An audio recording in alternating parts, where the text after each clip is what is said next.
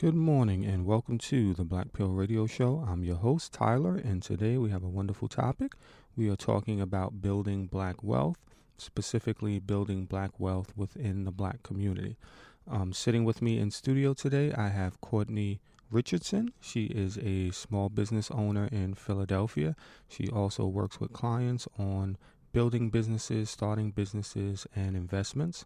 I also have Shalia Walker, and she is a small business owner in New Jersey, and she will be on a panel talking about how to start a business.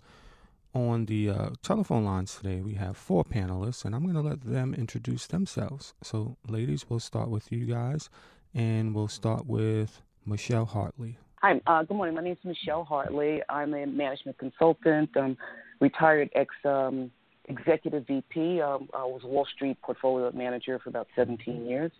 And um, I now work as an organizational analyst, and I'm a professor at finance at, at CUNY in New York City.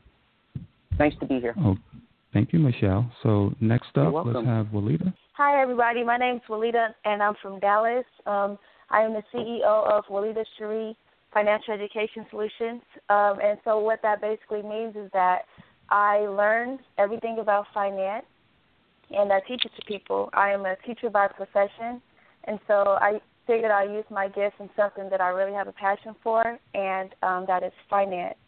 So I teach people about budgeting, um, savings, different types of retirement funds, different types of insurances, um, as well as understanding different types of investments. And thank you guys for having me here today. Um, good morning, everyone. My name is Doreen Iafora. I am the CEO of Rain Consulting. We are a financial consulting firm, so we help individuals as well as small businesses uh, manage their finances in their accounting services and their budgeting and increase revenue to their bottom line. Um, we actually uh, really do place a lot of emphasis lately. Lately, we've been placing it on financial education for the uh, individuals in minority populations. So I'm really happy to be here. Thank you. And lastly, hopefully LaShawn is on the line with us. Uh, yes, good morning. I'm here. Uh, my name is LaShawn Allen Muhammad. I'm the Brooklyn director of the Long Island African American Chamber of Commerce, and I am working right now with an affordable housing um, product uh, called NACA, and um, we're um, very excited to have them open their office in Brooklyn. All right, sounds wonderful, ladies. So everybody's in the room, and I appreciate that. So I want to throw the first question to Courtney, and this first question is general. So according to many statistics, black people as a group, we are the poorest people in America. So how do we change this, and how do we start to increase wealth within the black community? I think it's a big the biggest thing is that it's a three pronged approach. The first thing is that we have to get our wealth in this generation and then we have to move it on to the next generation. So the first thing is that we have to save and invest and be mindful of what we're doing now. Then the next thing is that we have to be able to share that wealth um, with our with the next generation. So making sure that we have wills in place. And then the final thing is that for everyone, we have to educate ourselves about finances. It's so important that we educate, we understand how this thing works, and that we can play this game of finances better than anyone else. It's about that education about cutting back on consumerism, um, learning how to save, learning how to invest to be able to pass something on to the next generation. Sounds wonderful. So I want to throw that same question to Shalia. How do we begin to build wealth within the black community? Well, I completely agree with everything Courtney said. And I think um, she addressed consumerism. Consumerism is a huge problem amongst everyone. And I think that's one of the first steps is controlling where we spend our money, what we spend our money on. Next thing I feel that we need to look to is uh, entrepreneurship and creation. Um, with those two, we can take more control over what we have in our lives, the lives that we are creating. All right, sounds really good. So, LaShawn, when, it, when we talk about building black wealth within our communities, where do you feel we should start? Um, so again, I agree with the uh, what the young lady said regarding entrepreneurship, but also home ownership. We need to own the businesses in our community and own homes in our communities. You know, we're not going to build wealth by renting apartments forever. So that's another component that I need. I think we need to take a serious look at. Okay, and Michelle, where do you feel we need to start? Well, one thing that I do at CUNY is um, I'm part of a program called College Now. And what that is, we have high achieving high school students throughout the five boroughs of New York City. And they apply to get in a program where they take um, college credits. They get three credits for each course that they take in finance and uh, entrepreneurship. And I teach entrepreneurship primarily. So I think you have to start with that younger generation as well. So by the time these these kids they finish, a lot of times when they get to college, they're already high school sophomores with with 15 to 18 credits in finance and entrepreneurship, and I think that's a really good base. By the time they're finished, they know how to start up a business. They understand all of the markets, domestic and international. They know every as much as they can about human resources and um, how to evaluate taxes and so on and so forth. And then they actually are passing that information along to their parents.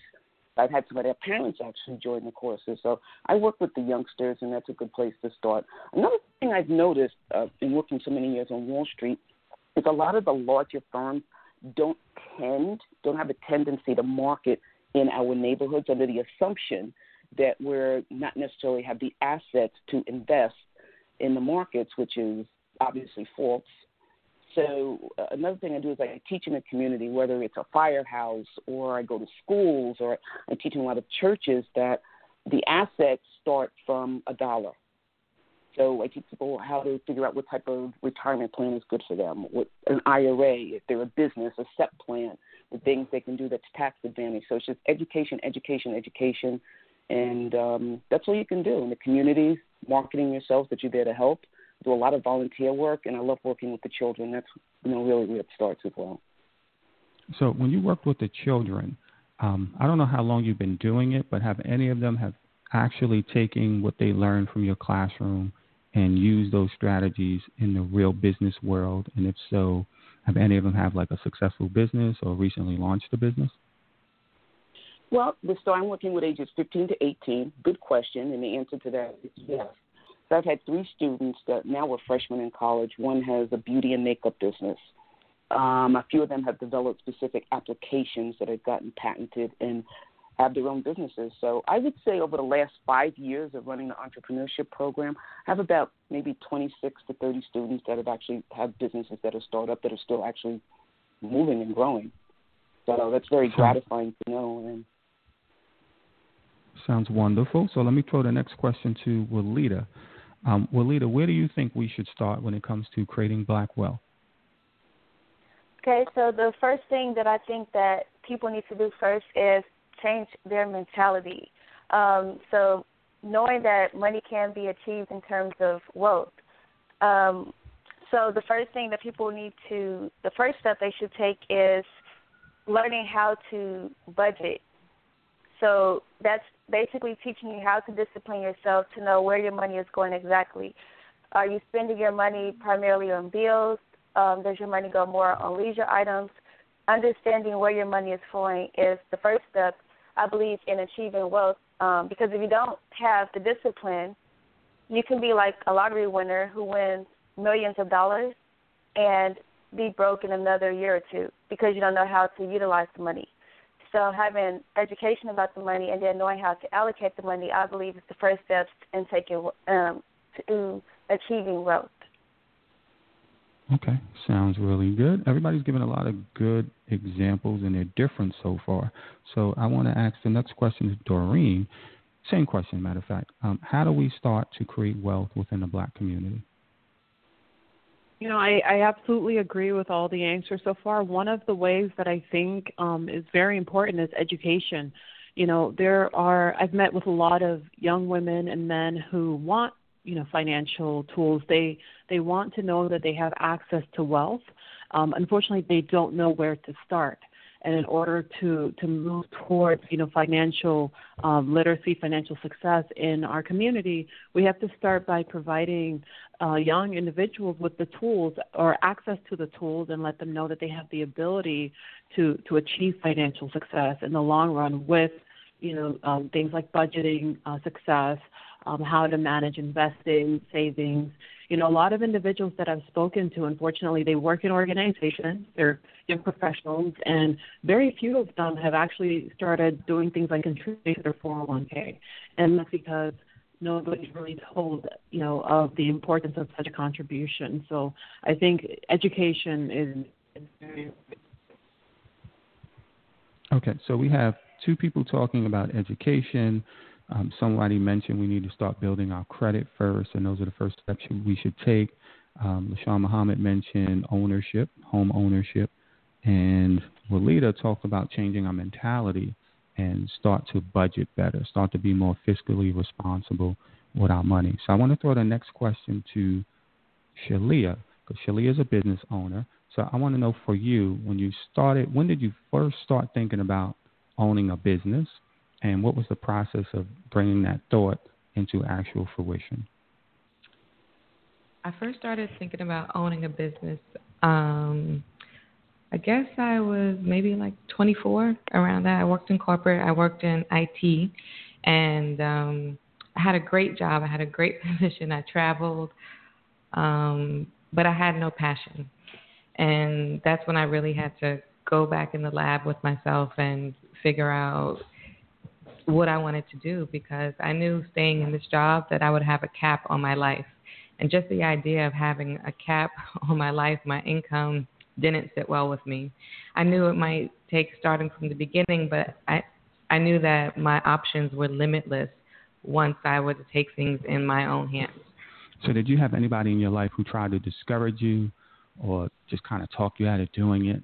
Yes, I had. Um, I remember I was dating someone at the time, and he was like, "This is the best job you'll ever have in your life." He was just like, "Why would you walk away from this?" And I just knew that it was a great job and it was a great lifestyle, but my passion wasn't there. And I knew that it was being really small-minded to just stop with a great job because it's just a job. Right. So I assume you're not with him anymore. No. okay.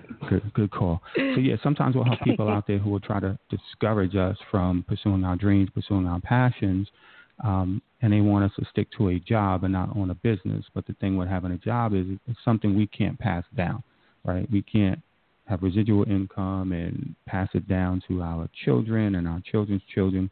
We can't go to Mr. Charlie and say, make sure my kid gets this job when I'm finished with the job.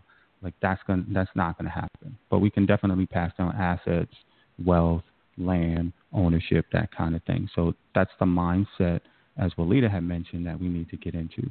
So, so staying with the, the idea of changing our mentality, Ms. Walida, I would like you to talk a little bit more about what we can do specifically.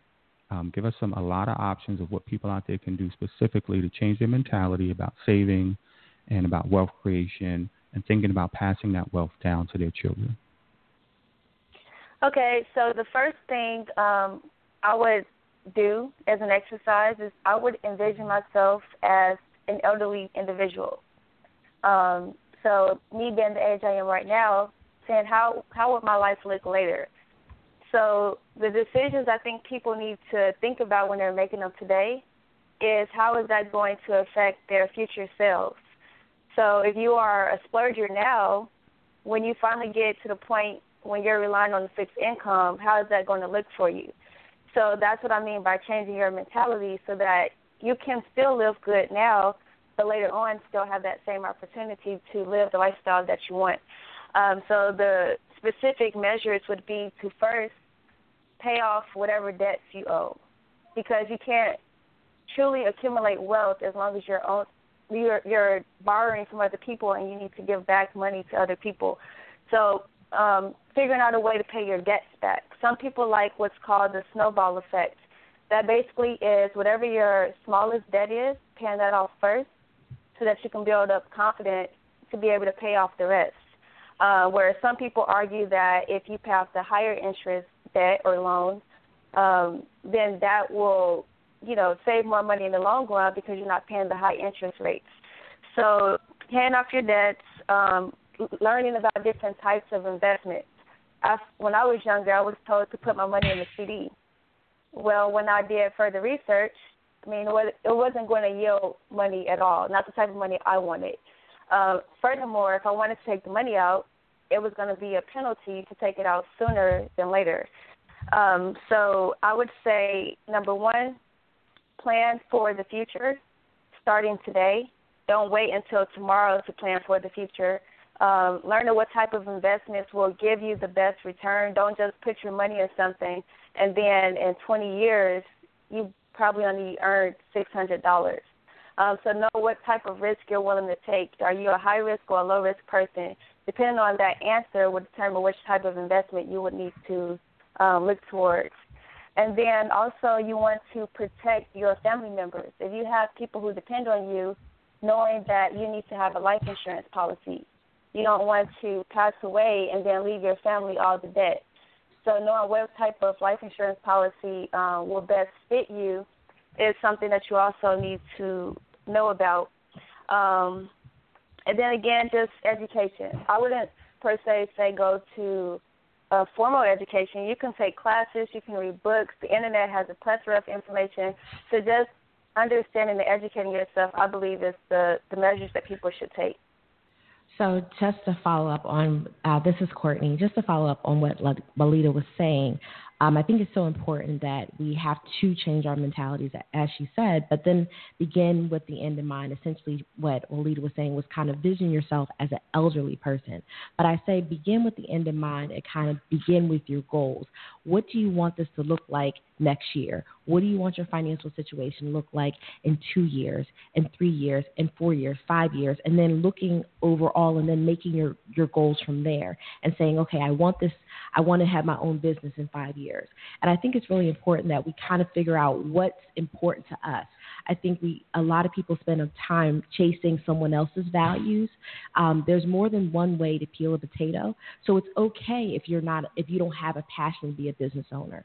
You know what you can do is find ways to get yourself additional income in addition to your job in addition to what's going on um, in your current job. And then you can say, okay, I either have real estate, I have stocks and bonds and mutual funds. So that's another thing that you can do. Um, also, to the point about life insurance, it's it's going to people say like I don't have well, if you have somebody to take that depends on your salary, you should have life insurance. But life insurance is necessary because it's going to cost something to put your body away, whether you're cremated, whether you're put in the ground, whatever your uh, burial ritual in, tends to be. It's going to cost something. And I know so many people, especially in our community, are still paying for a funeral that happened five years ago because there was nothing to cover it.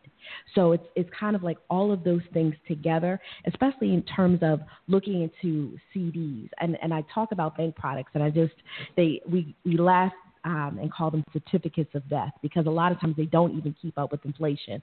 So by having your money in a CD and having it locked away for say three years or five years, you're not even meeting um, inflation, so therefore you're losing money. So it's, it's so important to look into the stock market, to look into bonds, to look into ETFs, to look into something that's going to beat inflation. So you're able to kind of, at the very minimum, maintain what you have because over time, your the time value of money will come down. It will erode your wealth if you do nothing. All right, sounds very interesting because a lot of people can take that that life insurance policy from somebody who died and left you that money, and they can use that money to start creating wealth. So when we don't have those life insurance policies, and then we're burdened with trying to get money, and we got all these GoFundMe, bury people, you know. So we're asking the community to help us when we could have took care of that ourselves and had a nest egg from that, you know, split it amongst the children or whatever, and they can start investing that, or that could be money to be used to get out of debt, and now they freed up income that they have to use to start creating businesses. That's very good advice. I want to take the next question to LaShawn. When we talk about creating. May I build on that a little bit, please? Oh, sure, definitely. Sure. No, I think the, the ladies um, hit the ball on the head with everything. But I want to say something about life insurance, um, which I'm certain uh, most of you would agree with.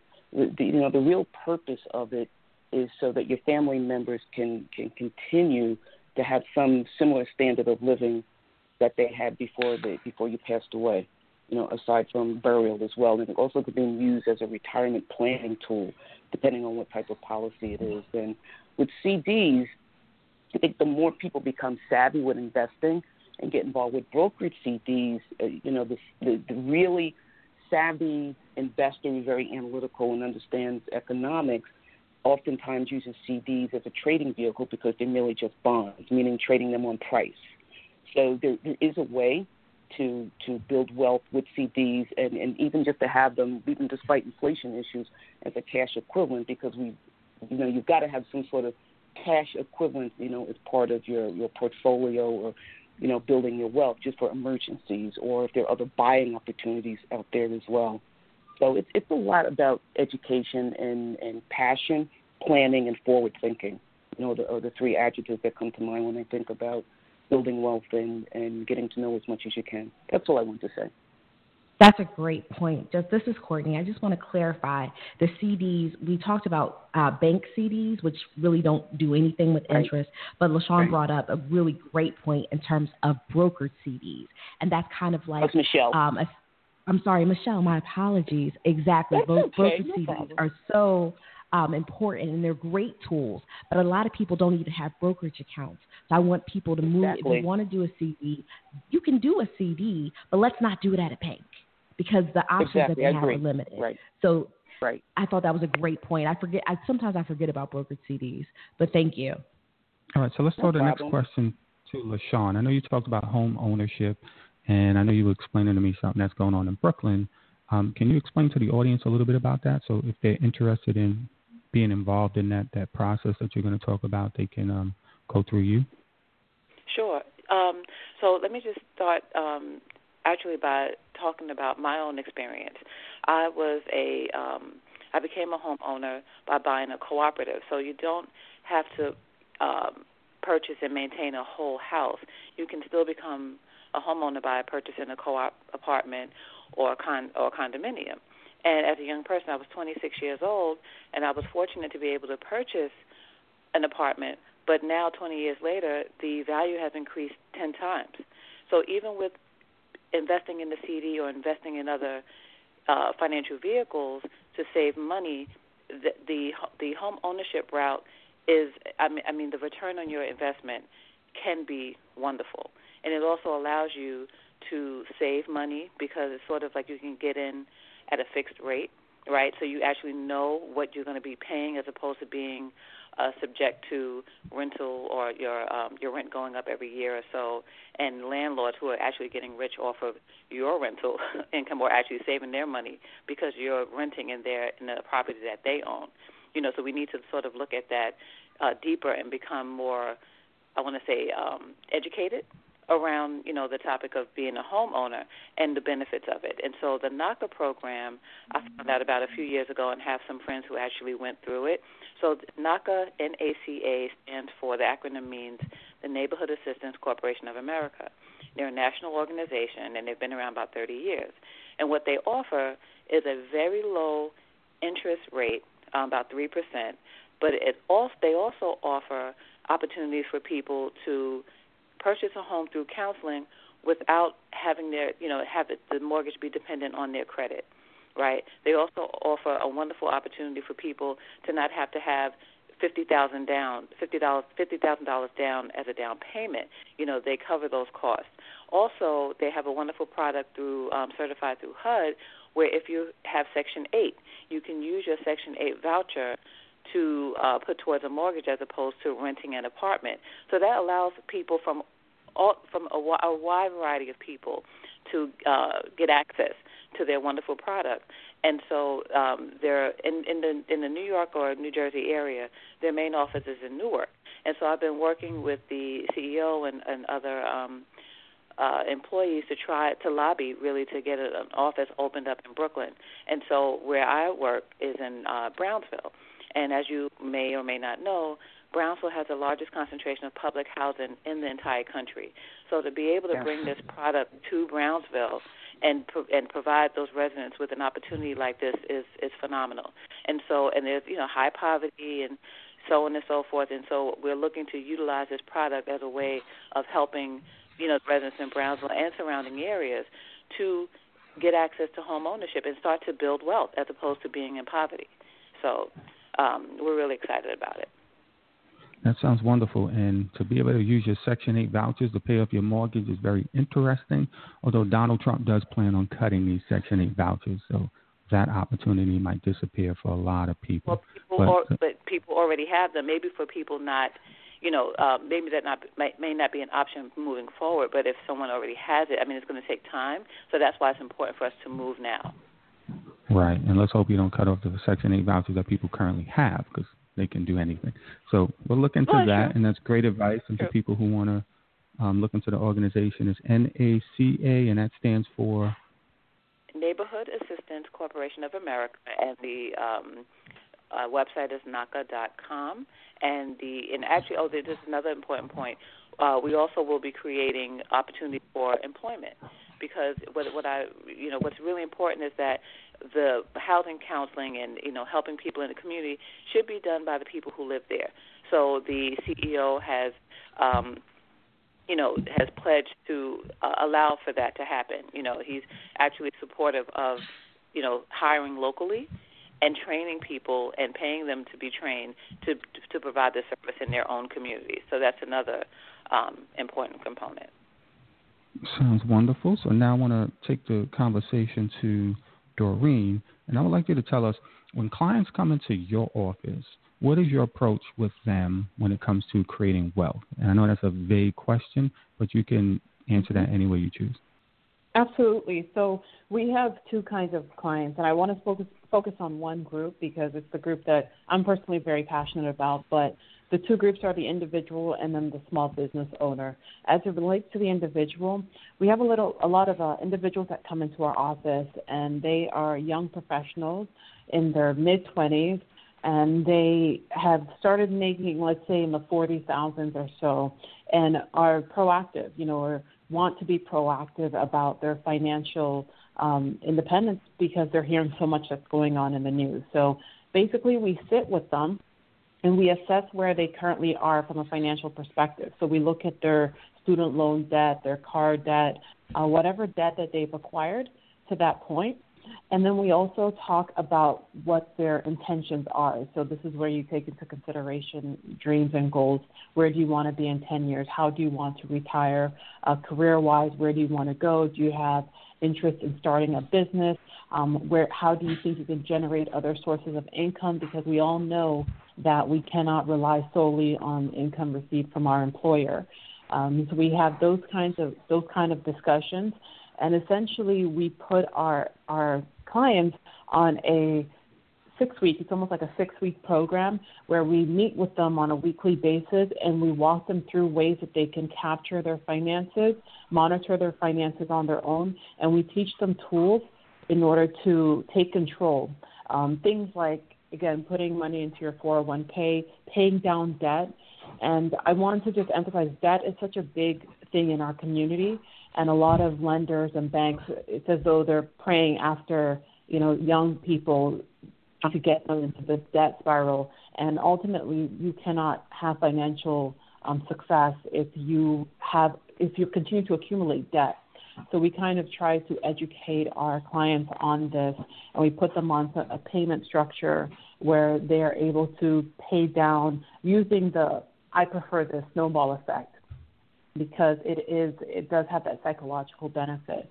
So through the program, we're essentially doing that education piece and then that mindset piece. Um, because the last thing you want is a generation of individuals that are hopeless and that feel as though they are going to remain in their current situation, whatever it is, whether it's high debt, low income for a very long period of time. We try to instill that empowerment in the clients that we work with. All right, sounds very good. And Walida, I want to throw the question to you. When you work with clients, because um, earlier you had mentioned about changing the mentality and focusing on a budget, and Doreen just kind of talked about the budget as well. So, taking it past budget, what's the next step that you do when you work with your clients? Okay, so um, after, like I said, with after the budget issue, you want to um, see how much debt a person has um, you want to see how did they even get there. Is it something that they learned from their parents, or is it just something that they picked up as a bad habit? Um, so after the budget issue, you really do need to figure out ways to tackle the debt. Whether that means that they need to um, uh, figure out ways to work more so that they can pay it down. Um, if it's they need to um, temporarily put money aside for a vacation instead of going on a vacation, not putting that money aside to the debt. The main thing is you want to tackle the debt. Um, so, but a lot of times when you talk to a client, you realize that the issue is more psychological uh, uh, um, in terms of their environment. So they honestly don't even know that they're having an issue until you address that they do have an issue and that they have so much debt and they can't figure out a solution themselves. So there is no way they're going to pass on the generational wealth. Um, so when I was talking to a client, I start off with what's the lowest debt that they have, and whether that's owing back a relative or it's a credit card or it's a loan or student loans. I need to find out every single thing, so they have to write down all of their debts, and then, like I said, we'll use the snowball effect and we'll go step by step to try to eliminate. So if they owe, say, the lowest thing they owe is two hundred dollars, we pay that off first. Once we do that, we'll take that money and apply it to the next debt. Once we pay down that debt, then we'll take that money and we will pay down to the next debt, so on and so forth until we pay it all off.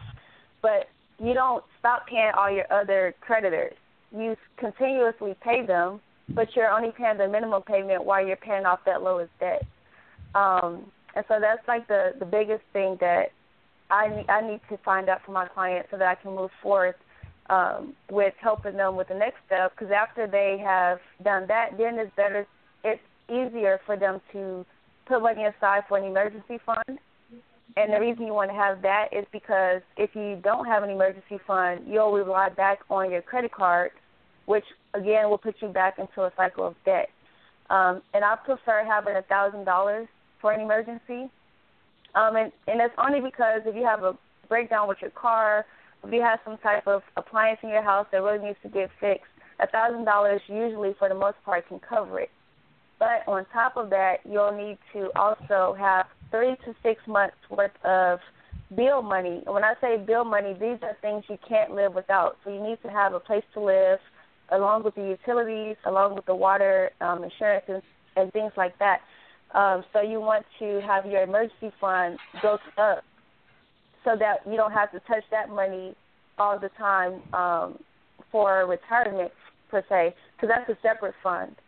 So okay, so let me let me back, interrupt you for a second. So I know you're talking about debt, and Doreen had talked about debt as well, and now you're talking about having a, a nest egg, like an insurance fund, just in case a rainy day fund, just in case things go uh-huh. wrong, which is something that people should have as well. And then when we talk about clearing up debt, we got to mention that student loan debt can't be erased unless you're like it cannot be erased.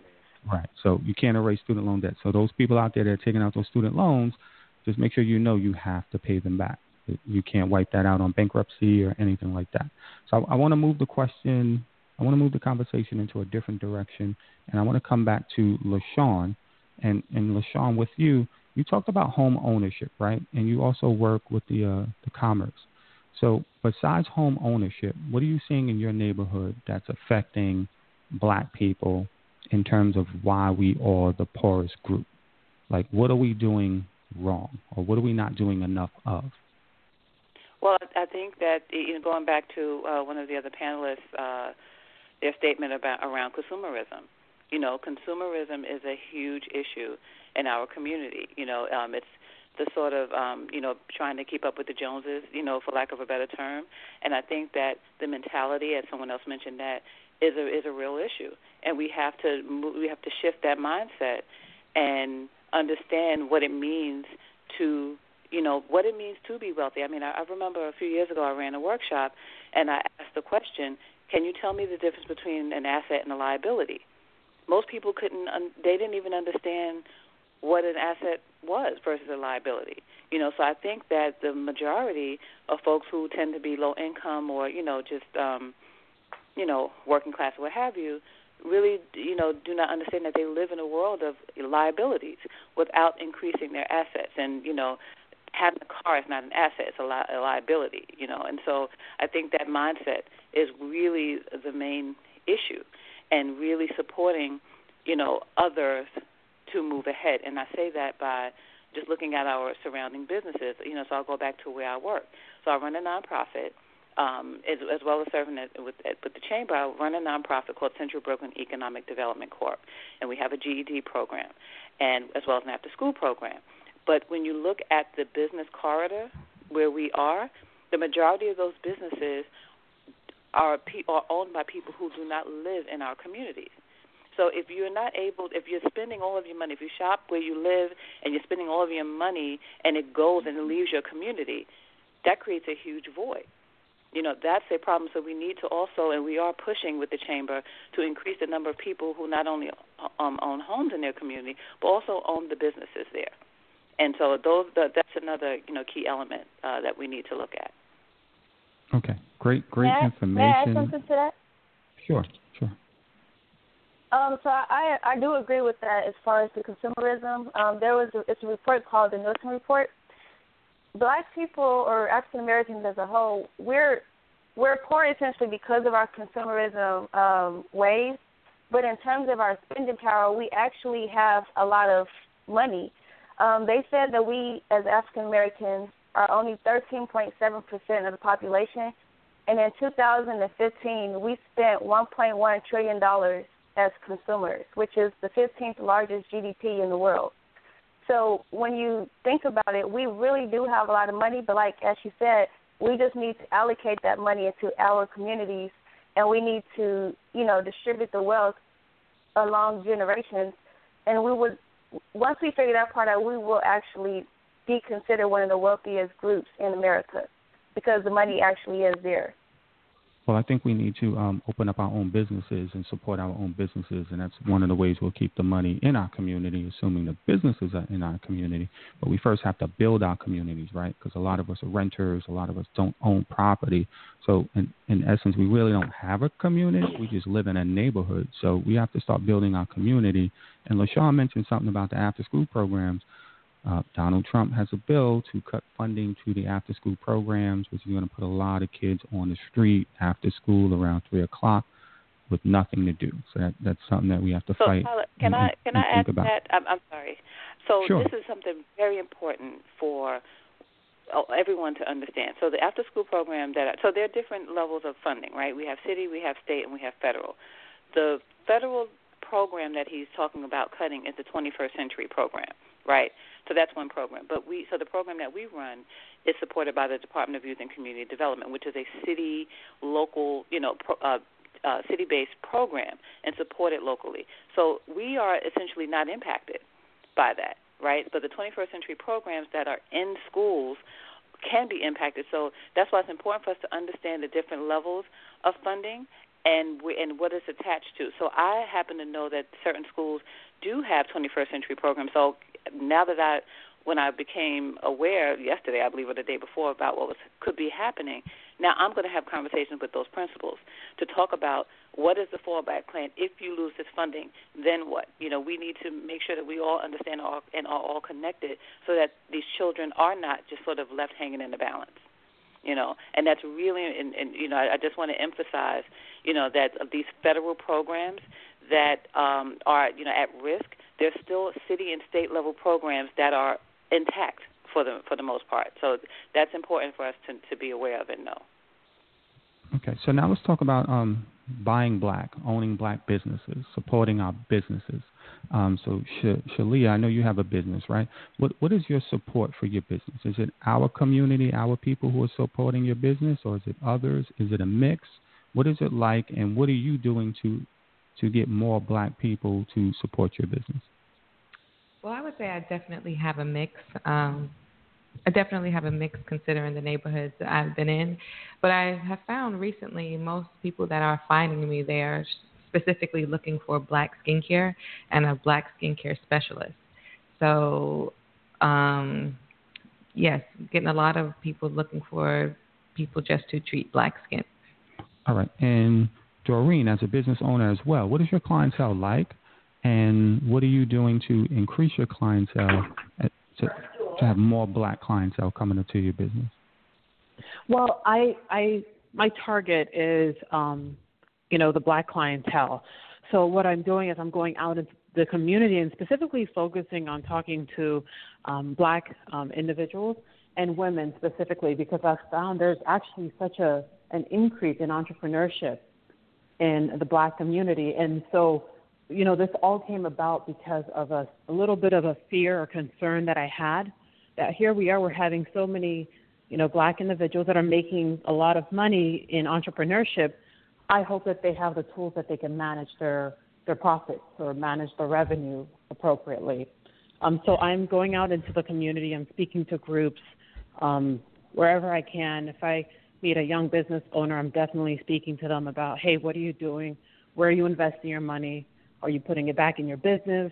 What other investment vehicles are you interested in finding out about? All of those things. All right, sounds good. So I want to open this question up to the whole panel, right? How many of us actually have accounts in black owned banks? Right, not black operated banks, but actual black owned banks. So, does anybody on this panel have a bank, a banking black? Basically. Okay, so this cricket. is LaShawn. Okay. Um, no, this is LaShawn. So I um, have a personal and business account as well as my organization has an account with City National Bank, uh, the black-owned bank in New York and New Jersey. They're based in Newark, but they do have a branch in East New York as well as Harlem. So we do bank with them, and we encourage everyone. I actually held a community walk to have to march people literally over to the bank to open accounts. So yes, um, but a lot of uh, it's, what's interesting is that a lot of people are unaware of where the black banks are. So that's another you know issue that we have. I think that they would bank more if they knew where they were. Well, and we only have one left about the country actually. They're only 21, so they're actually we need to support them more because they're they're dwindling. Do a simple Google search, and you guys can find a list of black banks all around the country. And some black banks you can bank online, so you don't necessarily need a physical branch in your neighborhood. So if people were really interested and they wanted the information, the same way they would search for the new Jordans that are coming out or the Beyonce tickets, they would do a search for black bank and they would open up an account in a black bank and just you know support that because then that money can come back in the community via loans and, and good interest rates and things like that. So it's important that we bank black as well. So i also wanted to bring up supporting black businesses. So there was a an incident recently that was online. There's a video that went viral of a young lady, black lady, who was shopping in an Asian store, an Asian beauty supply store, and the owners of the store accused her of stealing eyelashes. Now, eyelashes cost about ten dollars, but they ex- accused her of stealing these eyelashes. Turns out, from what I understand, that she did not steal the eyelashes, but yet they assaulted her and detained her and threw her on the floor and choked her, and reminiscent of Eric Garner. And I was very disturbed when I saw that. Then, a couple of days later, the NAACP came into the store and they demanded an apology and some sort of compensation. And if that could happen, then they wouldn't boycott the store. So I want to know how you guys feel about that. And I'm going to start that off with Courtney. Um, I did, I'm not. A, I didn't see the video, um, so I'm not really sure about exactly what happened. But my concern is, is that um, when something like that happens to one of us, you know, there's no options. There's there shouldn't be any option of, oh, if you pay us or you give us apology, we're not going to boycott you. No, it's it's done. Our relationship is over, and I think we to kind of back go back a little bit into um, what's going on politically these things start creating opportunities. And when there's opportunities, there's an opportunity to have a business there. So the next thing I think that the NAACP should have done there is that, okay, we're doing, we're boycotting you. And what we're going to do is we're going to support a business that mimics yours to make sure that you go out of business because we want to let you know and anybody else who's out there that might have gotten it confused that we're not going to tolerate this type of behavior because we spend our money here and we expect to be treated with respect. And if you can't do that because you've shown that you can't, then we don't do business with you, period. There's no negotiation. I feel that we negotiate our black dollar entirely too much. So, does Walida or Doreen want to answer that question? Okay. Yes, well, I couldn't agree more because I actually saw the video and it was heartbreaking. Um, whether I mean, I'm not going to comment on what she did or what she didn't do, but you just don't treat people the way um, this young lady was treated. And I think, given the fact that the business was in a black community, I agree there shouldn't be compromise. There shouldn't be apologize, pay a fine. We're talking about, you know, individuals' dignity and respect. and we shouldn't put a price on that. So, what the community needs to do is kind of come together, and the businesses that are, I think, funded by Black people we need to start creating those businesses ourselves so that we can support our own communities. Um, there's no reason why this individual felt like he could get away with doing something like that and still have a business that's going to be supported by the black community. Yeah, I agree with that. Um, if in the case, because I'm not sure about the full story about the young lady, but whether the situation was her fault or not, her punishment was severe for what her crime was. Um, and so for that, I believe that the best way to retaliate in that type of instance would be to um, cut off all funds to that business, and like the young lady said before, um, put it towards a different business because maybe legally they're they may win in court, considering how our courts are nowadays. But if we take away the lifeline, which is the money flow to their business, then they it's unnegotiable. They're going to have to close down, and we can build another business there that will better treat us, and that we could feel more comfortable supporting. So I do believe that that's the best way to handle an issue is to just take away what they need the most, and that's customers and the money that the customers bring. Excellent advice. So I want to touch on another topic, which is the black church. So the black church receives millions and millions of dollars every Sunday and I'm not sure if we're depositing a lot of that money into black owned banks. And I don't know if that money that's going into the black church is being reinvested into the black community as a whole. Like the black church might invest it in some some areas that they're involved in, but everything can't be about them. Like they need to spread that more into the community, even if they're not directly involved in whatever that may be. So anybody can touch on that. How do you feel about the black church being that it's a business and it's an entity and what they are doing with their money that was that they receive every Sunday because we, we are still the poorest group. Walida mentioned we have a lot of wealth, but we're not clearly doing a lot with the wealth. So where does the black church play a part in this? And anybody can answer that question.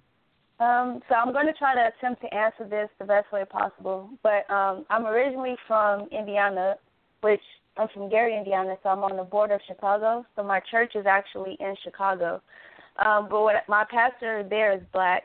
Um, but what I have noticed with the money that he receives from the church is that he really doesn't take any of the money for himself. He takes a lot of that money and he's built an after school program because you have a lot of uh, single mothers who or single fathers who when they get off of work the kids don't have anywhere to go. And in case you guys haven't heard about Chicago, it's not the safest place in the world um, and the church is on the south side of all places. So um, he's building after school program. He's building a, a clinic so that people can come in for health care and not have to pay outstanding um, fees to go see a doctor, as well as having different initiatives to try to get the violence to go down. So um, I know we go to the White Sox Stadium a lot. We do marches, and you know he's reaching out to political figures in the community to try to get them to advocate to help reduce the amount of crime. So I, I can't really speak for all churches, but I do know in that particular church, they are trying their best to make, make sure the money is being allocated back into the community. Um, as far as the black-owned bank, I'm not sure where the money is uh, currently, but I, I believe that that would be something that maybe the parish should look into to make sure that the money is, you know, handled with people who care about our situation. Right, because it's a two part solution, right? One, we need to bank black. Two, we need to reinvest in our community with the dollars that they receive, right? So your church is investing in the community, they're investing in the people, and that's a wonderful thing, and that should be the standard. We also want to make sure that church is hopefully banking black um, so that we're supporting those black business institutions, which is a really good thing. So we have about seven minutes left on the show, and I want to give everybody an opportunity to take a minute or two to kind of tell us what they do specifically with their business, how people can reach you guys and contact you guys if they want to hire you as consultants or work with you on any particular thing. And all this information is also going to be included in the description on the website, which is Black Pill Radio. It's also going to be included in our on our YouTube page as well. So any of the information that's given, you guys will be able to. If you can't write it down now because you're not in that position, um, you'll be able to go back to the website or your YouTube page and you can look at all the links that everybody has provided. So I'm going to start with LaShawn Muhammad and I'm going to let you close this out first. Okay, so um, it was wonderful. This is, thank you, Tyler, for having me on. It was wonderful to virtually meet all of you. Um, wonderful information. Um, I just want to just say one thing um, um, regarding the last topic. I want to include the Nation of Islam in this conversation. Uh, my husband, is, as you know, is a minister of uh, Mosque 7C in Brooklyn, and the mosque is also another spiritual institution that does work a lot in the black community in our community and also with churches right? And they do also bank with city national bank. And you know i think it's important that we have a really open conversation regarding the spiritual work right? And you know so you, whether it be at a, through a church or through a mosque you know we need to work you, you know um, as a unified uh, group right, to to address these issues in our community. So I just wanted to say that. The other thing is um, I can be reached. My website, um, as I said, I run. I'm an executive director of Central Brooklyn Economic Development Corporation. Our website is uh, www.cbedc.co. I also, um, as I mentioned, serve as the Brooklyn director of the Long Island African American Chamber of Commerce, um, and my uh, phone number actually that can be reached is seven one eight Four nine eight four five one three.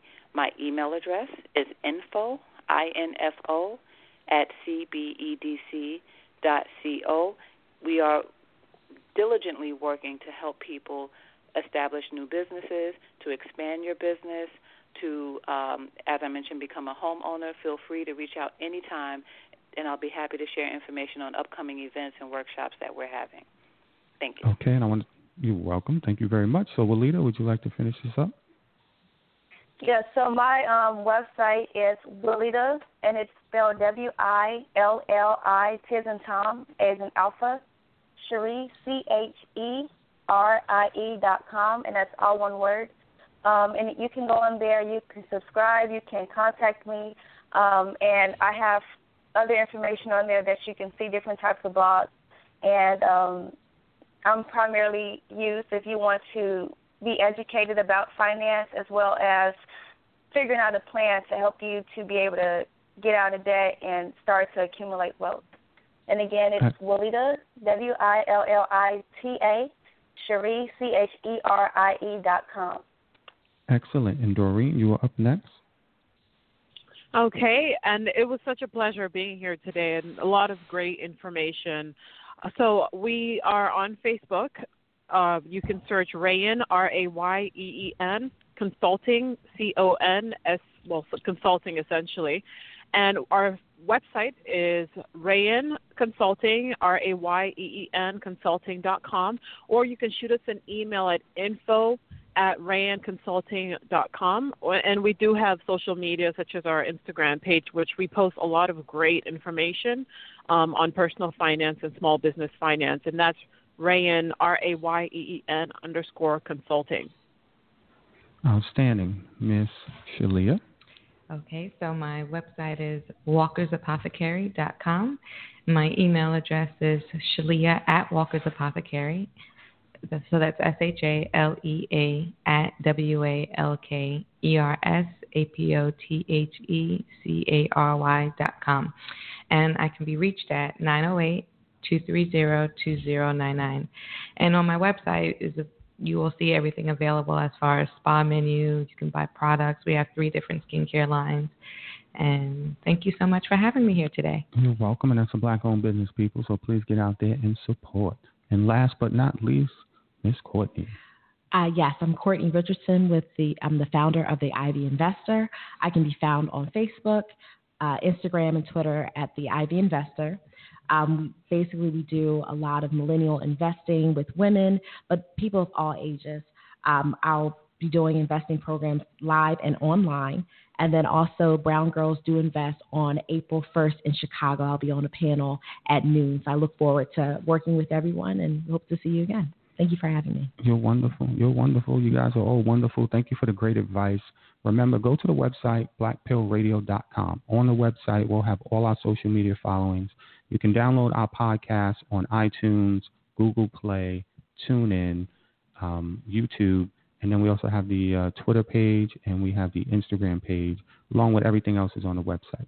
soon on the website, we're going to have a resource page. So everybody who's been on the panel, we're going to create a mini bio with them and links to their website, links to products that they're selling.